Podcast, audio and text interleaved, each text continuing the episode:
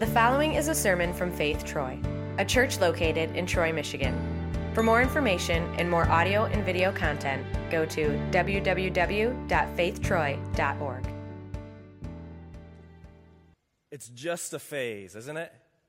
As, as parents, as grandparents, as maybe parents who kids have grown up, right? We, we understand this because this phrase is sometimes it's a, it's a word of encouragement. Like it's, it's hope that the sleepless phase will pass, that the, that the terrible twos will pass, that, that, that, our, that, the, that the debates over curfew, that, that that phase will pass.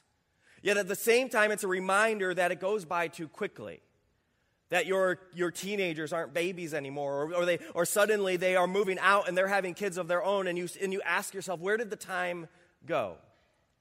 It's just a phase. And so, our hope in this series, that this is the second week, as just a short two week series, as we are talking about what it looks like for us to invest in the next generation as parents, as families, as neighbors, as a church, to be looking at the phases that our kids, our teenagers, our young adults are in and asking ourselves, how can we invest in the next generation? And so in the, last week, we introduced this definition of the word phase. A phase is a time frame in a kid's life when you can leverage distinctive opportunities to influence their future. Which means that the opportunities that you have, the conversations you have, the, the developments that you have, it changes as your kids change from one phase to another. And so the way that you talk to your preschooler, the way that you relate to them, the kind of conversations and influence you have, it changes when they become elementary students. That as an elementary student, you have different opportunities that you didn't have before. And when your kids become middle schoolers, you have different opportunities and different relationships that become important in that phase that maybe weren't in the phase before. And when your kids are high schoolers, it looks different than when your kids were middle schoolers. You have unique opportunities that weren't present in the phases before as your kids become young adults. Begin to try to figure out life on their own. You have unique opportunities that you don't have when they're younger. No, I realize as we talk about this, this kind of topics as we, as we focus in, especially to parents. Um, it can be challenging for some of us because, because what I realize for, for some of you is, is some of you that, that you, when you think of your, your place in life, that maybe that's just not you. Maybe you're not a parent, or maybe you look at the phase you're in and, and, you're, and when you look at your kids, you're closer to your kids having their own kids. Um, and so, what I want to encourage for all of us is this is not just a series for parents, it's really a mission message. Right? God calls us to go and make disciples of all nations. And so today we're going to apply that specifically to, to, to kids, teenagers, young adults, but it's really for all of us as we invest in making disciples of all nations. And so if you're here and you're not a parent, maybe you're a neighbor, or maybe some of you are, are teachers, but you don't have kids of your own, this is for you as you invest in the next generation. For some of you, you're leaders with kids and teenagers. And so you, they may not be your kids, but they're somebody else's kids, and you're investing in the next generation. Or maybe some of you, you just don't like kids and teenagers, and so you want to keep a distance. But even for you as the church, you, we have a collective responsibility to care, to pray, to support and encourage the next generation. And so there are three categories. I think we all fit into one of these. And so the one that everybody fits into is the category is you can be praying for the next generation. That when you look at kids and teenagers growing up, you can be active in your prayer life for them. Some of you could actually list out specific people in your prayers to be praying for. Others of you could just be praying for a generation as a whole. And if you need something specific to pray for this generation, well, I want to, I want to encourage you to be praying for. This generation is lonelier than any other generation. That as they have become more connected because of social media, they have now are actually finding themselves to be more isolated than any other generation. Anxiety, depression, self harm are at levels that haven't been seen before. And so, in your prayer life, I encourage you pray for our kids and teenagers. Pray that they are surrounded by godly people who want to invest in them, that want to be there for them. If you're not a parent, pray for their parents, that they would be present, that they would have healthy homes where those kids feel safe and like they belong, that you would pray for their faith, that they would know in the midst of a lonely world that God is always with them. Now, some of you fit into the parent category. And what, I, what is likely true of many of you as parents, when you think about investing in the next generation, you can't really think of investing in kids or teenagers that aren't your own because there's an energy that it takes for you when you are trying to pour into your own kids because of the changes and the dynamics and the, and the conversations that you have with them. And if that's you, that's okay. In fact, what I want to encourage you as a parent, there is no relationship in your kid's life more important than yours as a parent. Now, the challenge for us is that the world will tell us differently, especially when our kids become teenagers. People will start to tell us, well, no, their peers, their friends are more influential. That's not true. There is no relationship more influential in the life of a kid or a teenager than their parents. And so, as a parent, as you influence the kids in your own home, give everything your time, your energy, your conversations. Use the opportunities that you have now to make a difference. And others of us in this room have a heart for kids and teenagers, and so we want to serve. Maybe some of you, maybe some of you work as teachers, maybe some of you want to serve in the church, and so some of you are serving and you want to do more. Others of you haven't yet done that. Maybe you've thought about it, but haven't really figured out what steps to take. Or maybe some of you don't want to serve, but you can look around and you could pick out people and say, I've seen them talk to my kids. I've seen them interact with teenagers, and they'd be good. As a church, we need people who want to influence the life of the next generation. And so, if you think that might be you or you know somebody who you think could have that kind of investment, I would love to have a conversation with them. Because we are looking for, for small group leaders who want to show up weekly throughout the school year in the life of young people. And so, if you know somebody, um, I, am not asking for a commitment. I would love to just have a conversation to help, to help you think about if that might be you, to help you um, try to decide is this the way that you could serve and make an investment in the next generation? If you could turn in your Bibles to the book of Psalm, chapter 78. I want to spend some time in this text. If you're using the Bibles in front of you, it's on page 914. Now, when you read the book of Psalms, the book of Psalms is simply the, the song book of the Bible. Right? These are the songs that the, the Israelites, the, the Hebrew nation, would sing throughout their worship life. And so these songs are, are songs that as they would gather together, that these would be at the heart of what they believe, the things that they are passionate about. Now, what's interesting with Psalm chapter 78 is if we parallel that with what we talked about last week from the book of Deuteronomy, you'll begin to see certain things echo that Moses was encouraging for them to do that they are now singing about in Psalm chapter 78. Moses in Deuteronomy 6 says, Hear, O Israel, hear, hear, church. The Lord our God, the Lord is one. Love God with all your heart, soul, and mind, and impress this on the lives of your kids. Impress God's love in their lives. And so he encourages parents, the church family, to talk about it, to talk about when they walk around the road, when they lie down, when they get up. And so then what we see in Psalm chapter 78 is, is they begin to then sing about, as a nation, the same thing, caring about the kids, the grandkids, the families in their midst. And so I'm going to read from Psalms in Psalm 78, beginning at verse 1. It says this It says, O my people, hear my teaching. Listen to the words of my mouth. I will open my mouth in parables. I will utter hidden things, things from of old. What we have heard and known, what our fathers have told us. We will not hide them from their children. We will tell the next generation the praiseworthy deeds of the Lord his power, and the wonders he has done. He decreed statutes for Jacob and established the law in Israel, which he commanded our forefathers to teach their children, so the next generation would know them, even the children yet to be born, and they in turn would t- tell their children. Then they would put their trust in God and would not forget his deeds, but would keep his commands the nation of Israel, as they are singing, as they are worshiping together, they are singing to God, let us tell the next generation the praiseworthy deeds of God. Because they want their kids, they want their grandkids, they want the kids who aren't born yet to know, to trust, to follow God. That, that their life would reflect people who are being faithful to God. Now, what's really interesting about this is when we look at the nation of Israel, they're not exactly the kind of people we want our kids to grow up and be like. Like, like this group of people who are singing about influencing the next generation, they actually aren't the kind of people we would want to hold up and say, I hope my kids turn out like that. Where they're, they're actually pretty bad examples. Because over and over again, what we see in the Old Testament is, is God has his standard and then Israel does something entirely different. That God says, don't have any other gods. And what does the nation of Israel do? They immediately start worshiping other gods. They rebel against God. The book of Judges records the, the, their, their faithfulness or their lack thereof because over and over and over again, it describes their ways as evil and wicked. They wanted nothing to do with God. Yet God repeatedly shows up gracious and compassionate. Even like, even like King David. Right? David and David who fought Goliath, David who we could hold up as a hero of the Old Testament. He writes many of the Psalms.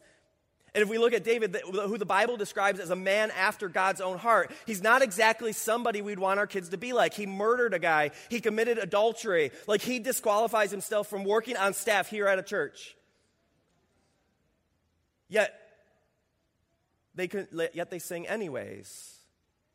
Let the, let the next generation hear the praiseworthy deeds of God. See, what's significant about that is they're talking about the praiseworthy deeds of God, not their own praiseworthy deeds because they don't have much to brag about. And so, what they are pointing the next generation to is God's work, not theirs. They're pointing the next generation to, to God's faithfulness, not theirs. Because if they want to tell their story, their story is filled with sin and rebellion and rejection. Yet, when they point to God in the midst of their story, what they can point to is that God keeps showing up. When they've run away, God is chasing after them. When they have sinned, that God has forgiven them. That over and over and over again as a nation, they see that God shows his favor on them, that God simply has chosen them.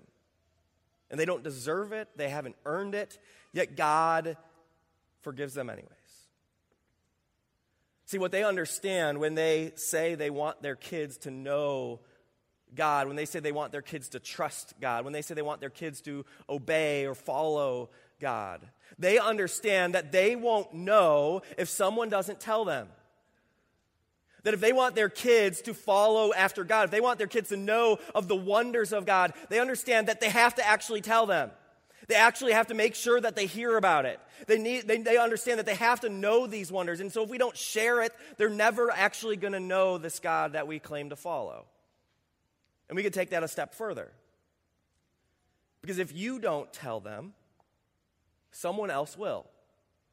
No, I don't mean that in the positive sense that you, are off the hook. What I mean is that when it comes to the faith of our kids, as they ask questions, as they try to figure out what they think about God, if you don't help them know what to think about God, they're going to find answers from somebody who may not think what you think about God. They may, they may, may fi- come to their own conclusions based on what they can discover from somebody who maybe doesn't even care about them. If you don't tell them, someone will. Someone will help, help them answer the big questions. Someone will help them wrestle with the depression and anxiety. Somebody will help them process their doubts. One of the primary ways that teenagers in this generation are discovering that they deal with depression is YouTube. One of the main ways that teenagers in this generation have discovered that they are dealing with depression, they know their symptoms and they watch a video and see that they match. Right, think about that for a second if, if you're a parent. Right, your kids are finding out they have depression devoid of a relationship with somebody who actually cares about them. Somebody on the other side of a screen who has no relationship, no conversation, no desire to see their lives change is how they learn that about the feelings that they're having. And this isn't just a way that we're feeling kind of thing, it's, it's all of our faith. Our kids are going to ask these questions. And so if we don't tell them, if we don't surround them by, with people we trust to also be telling them, they're going to find the answers probably from somebody who doesn't actually care about them.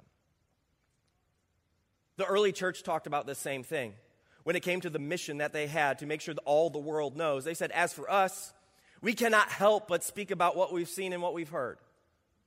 Right, in the book of Acts, right, the early church, they understand that if what we believe is true, if we've seen and we've heard that the work of Jesus, if we, if we understand the power of the death and resurrection of Jesus, we can't keep that to ourselves.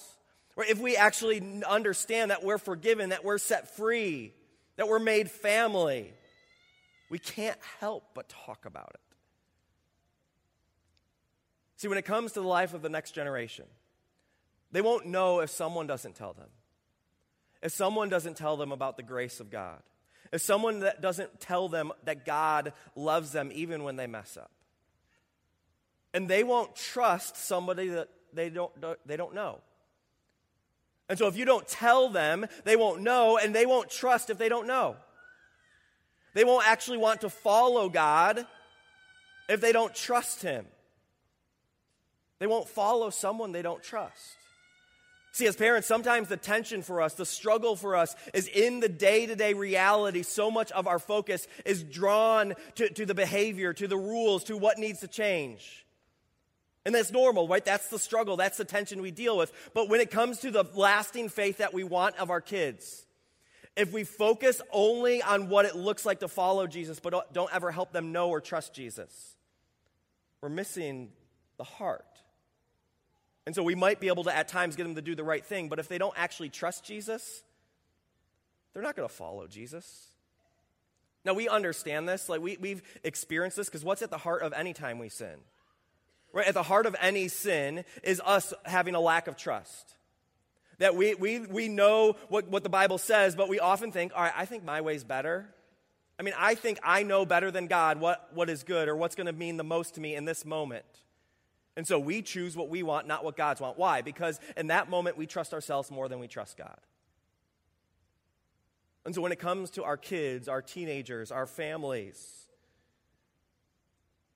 we have to tell them.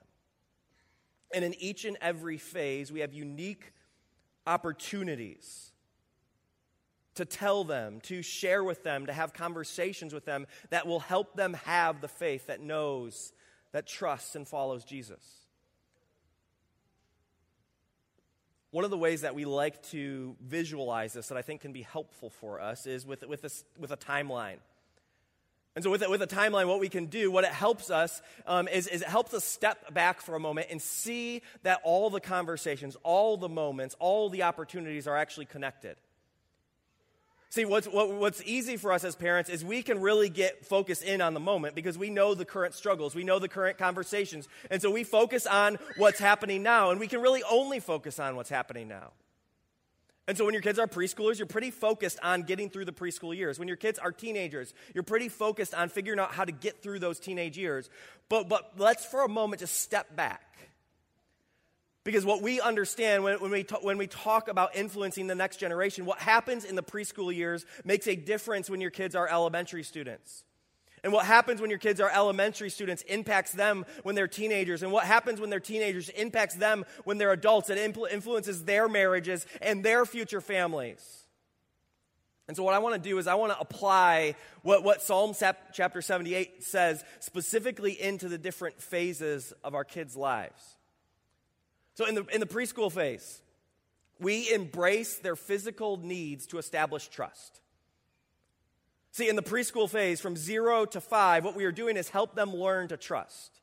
And so when our kids cry and we hold them, when they get hurt and we take care of them, when we feed them, when we provide for them, they are learning that they can trust us. And when a kid learns that they can trust you as their parent, when they learn that they can trust another adult who shows up in their classroom on Sunday mornings, what they are learning is also that they can trust God. Because if you as an adult are trustworthy and you tell them about God who they can trust, they will trust you, God if they can trust you. Now, what's interesting about this is that by the age of three, our kids' brains are 80% formed. By five, it's 90%. Which means what happens in this phase is crucial to the faith of our kids the conversations that we can have when our kids are small forever changes the way they know, the way they trust, the way they follow God. Now, this is also, maybe some of you have experienced adopting kids or fostering kids. This is also why this can be incredibly challenged because when kids miss what they need in this phase, if, if your kids, if you've adopted a kid and they didn't experience anyone embracing them and knowing that they could trust an adult, when they come into your house and didn't experience that, it creates a whole new set of challenges that, that wouldn't have been there if an adult actually invested in them and embraced them the way an adult should or their unique challenges. And so, in the preschool phase, there are a number of things that we can be doing for, for, for our preschoolers. You can be praying for them. And, and I'm going to rattle through a lot of things, and these are on the back of your bulletin, so don't feel like you need to try to write all of these things out. You can pray out loud with, with, with your little ones. Let them hear you pray. You can sing songs with them. Read Bible stories. Get a kid's Bible. We love the Jesus, Jesus Storybook Bible in our house. Read that to them. Even before they're able to start interacting with the story, start reading to them. You can repeat basic ideas over and over again. One of the things we teach our preschoolers is the Bible is true, true, true. Repeat those kind of simple phrases. If any of your kids are doing preschool ministry this, mor- this morning or throughout this month, they'll be learning this this whole month. Who, who does Jesus love? Jesus loves everyone. Right? Try asking your preschoolers, who does Jesus love? Encourage your kids to pray as they, as they get a little bit older, as they're two, three, four years old. Help them learn to pray. Help them repeat simple Bible verses. Now, in the elementary phase, what we do is we engage their interest to earn relational credit. See, the challenge in the elementary phase is that sometimes it's really hard to be interested in what our kids are interested in. Right, right, the challenge, right, right, the challenge, last, last week we had this moment of, of confessing sins as a family. And so I wanted to create this spiritual moment. And so I went down with my son. And so immediately he says, Do you know the name of the Red Ranger? And I'm like, this is a, we're talking about Jesus. And so he wants to talk about Power Rangers. But what, what happens in the life of an elementary student? My, my son's kindergarten. So right at the beginning of the elementary phase, as a dad, my responsibility is to be interested in what he's interested in. Because as that happens, he will also start to be interested in what I have to say. See, one of the things when it comes to spiritual life, we think that spirituality and fun aren't related. But if you have an elementary kid and you don't have fun with them, they're not going to care what you have to say. Fun is the platform for truth when your kids are in elementary age. And so, what are the opportunities, the moments, the conversations that you can have with your elementary student? One of the interesting things that I recently learned is one of the best predictors that research has shown in the life of an adult regarding their capability to, to have intimate relationships is whether or not, as a fourth grader, they had a best friend. All right, so, th- so think about that. If you are thinking about how you can help your kids when they're in fourth grade, maybe one of the best things you can do for their future marriage is help them have a best friend and learn how to keep a best friend. And so, when it comes to our kids' faith, as we are helping elementary kids know, trust, and follow Jesus, again, there are things that we can do in this phase that maybe you couldn't yet do when your kids were three or four years old. You can, again, repeat basic truths, maybe different truths. You can t- teach them things like treat others the way you want to be treated, or teach them that the Bible is true and it shows me what's best. In elementary school, you can, you can buy your kids a kid's Bible. And so maybe not a picture Bible, but one with actual words and verses. Get them a readable translation so they can learn how to read the Bible on their own. Tell them about when you started following Jesus. I mean, maybe some of you have elementary kids. Do they know anything about your faith? Give them opportunities to help serve friends and family.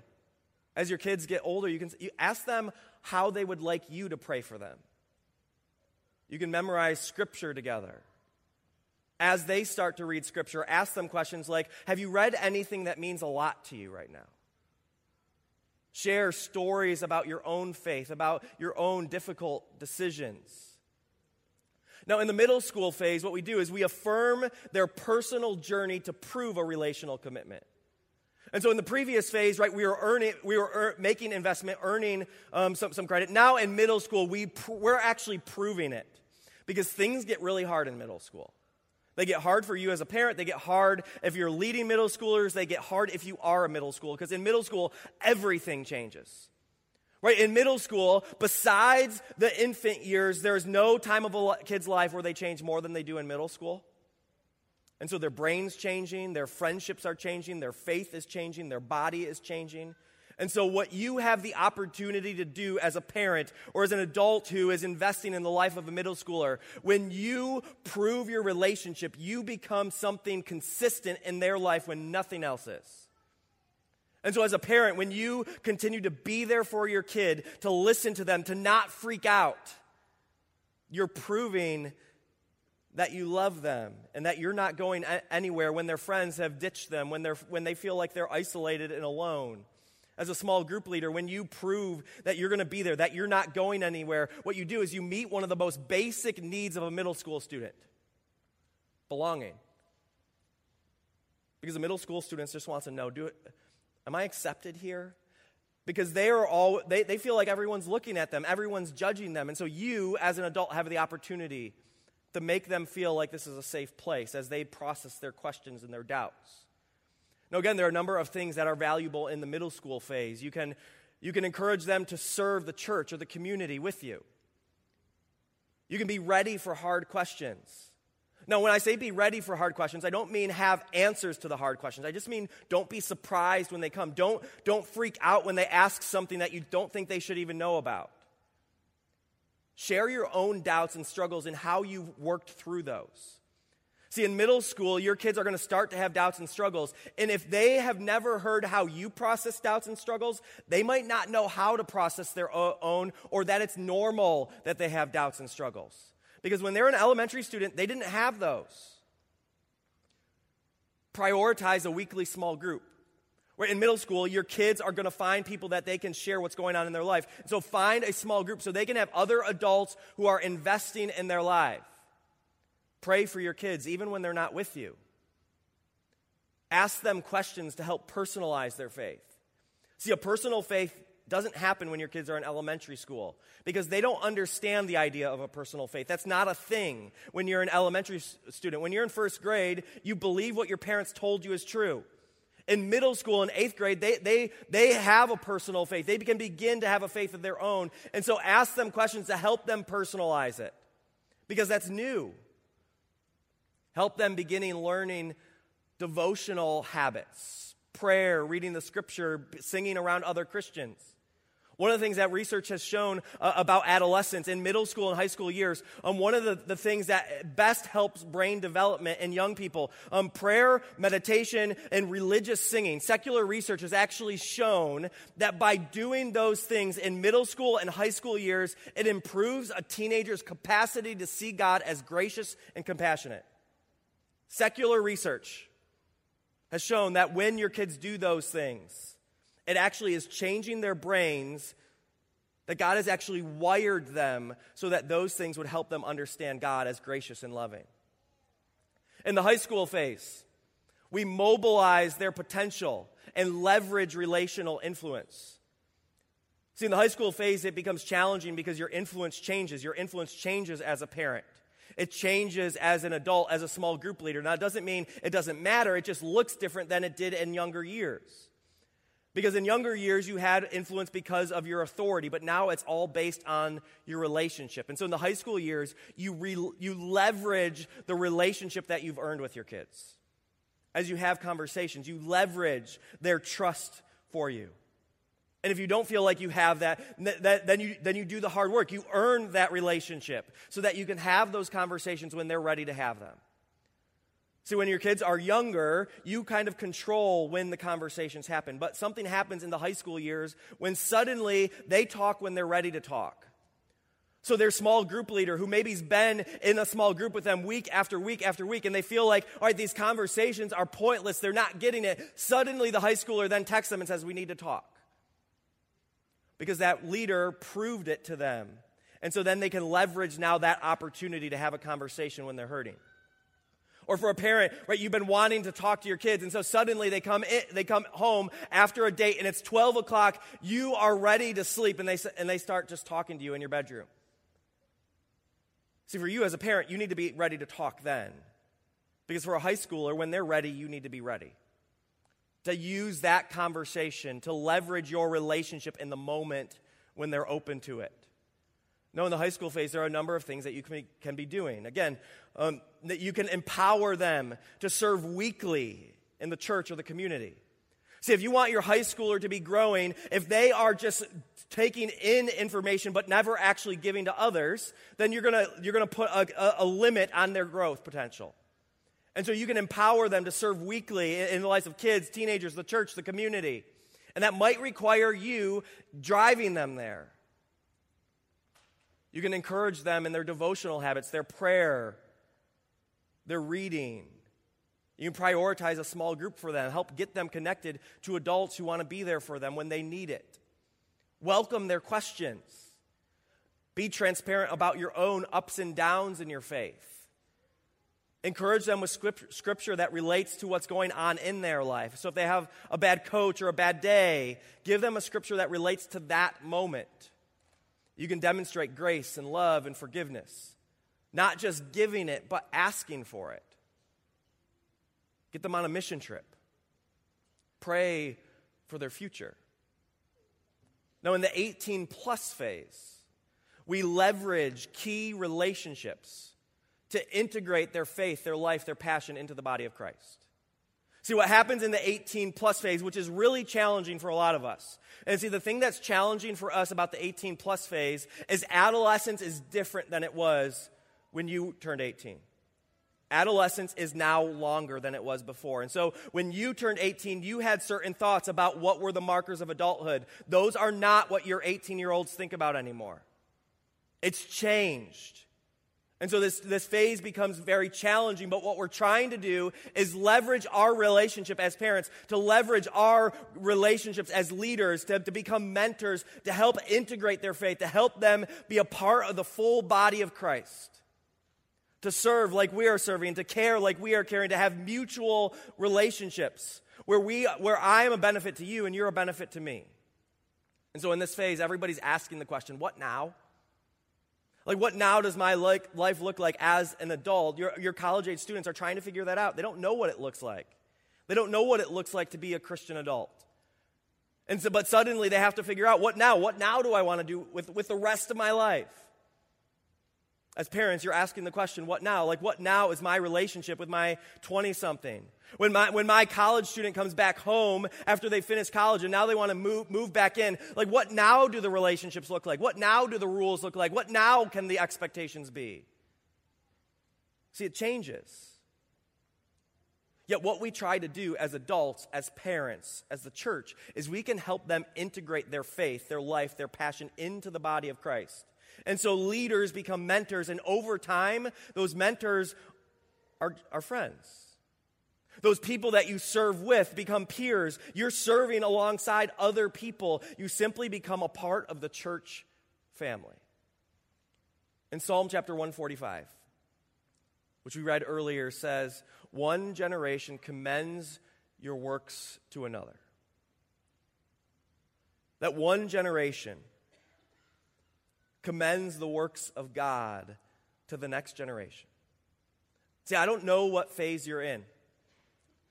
I don't know if you're, if you're in the phase where, where your kids have moved out, where, where your kids are having kids. I, maybe maybe you, you don't even have kids. Maybe, I don't know what particular phase like you like the most.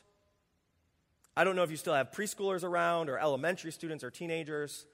But in each in every phase, we have unique opportunities to commend the work of God to one another.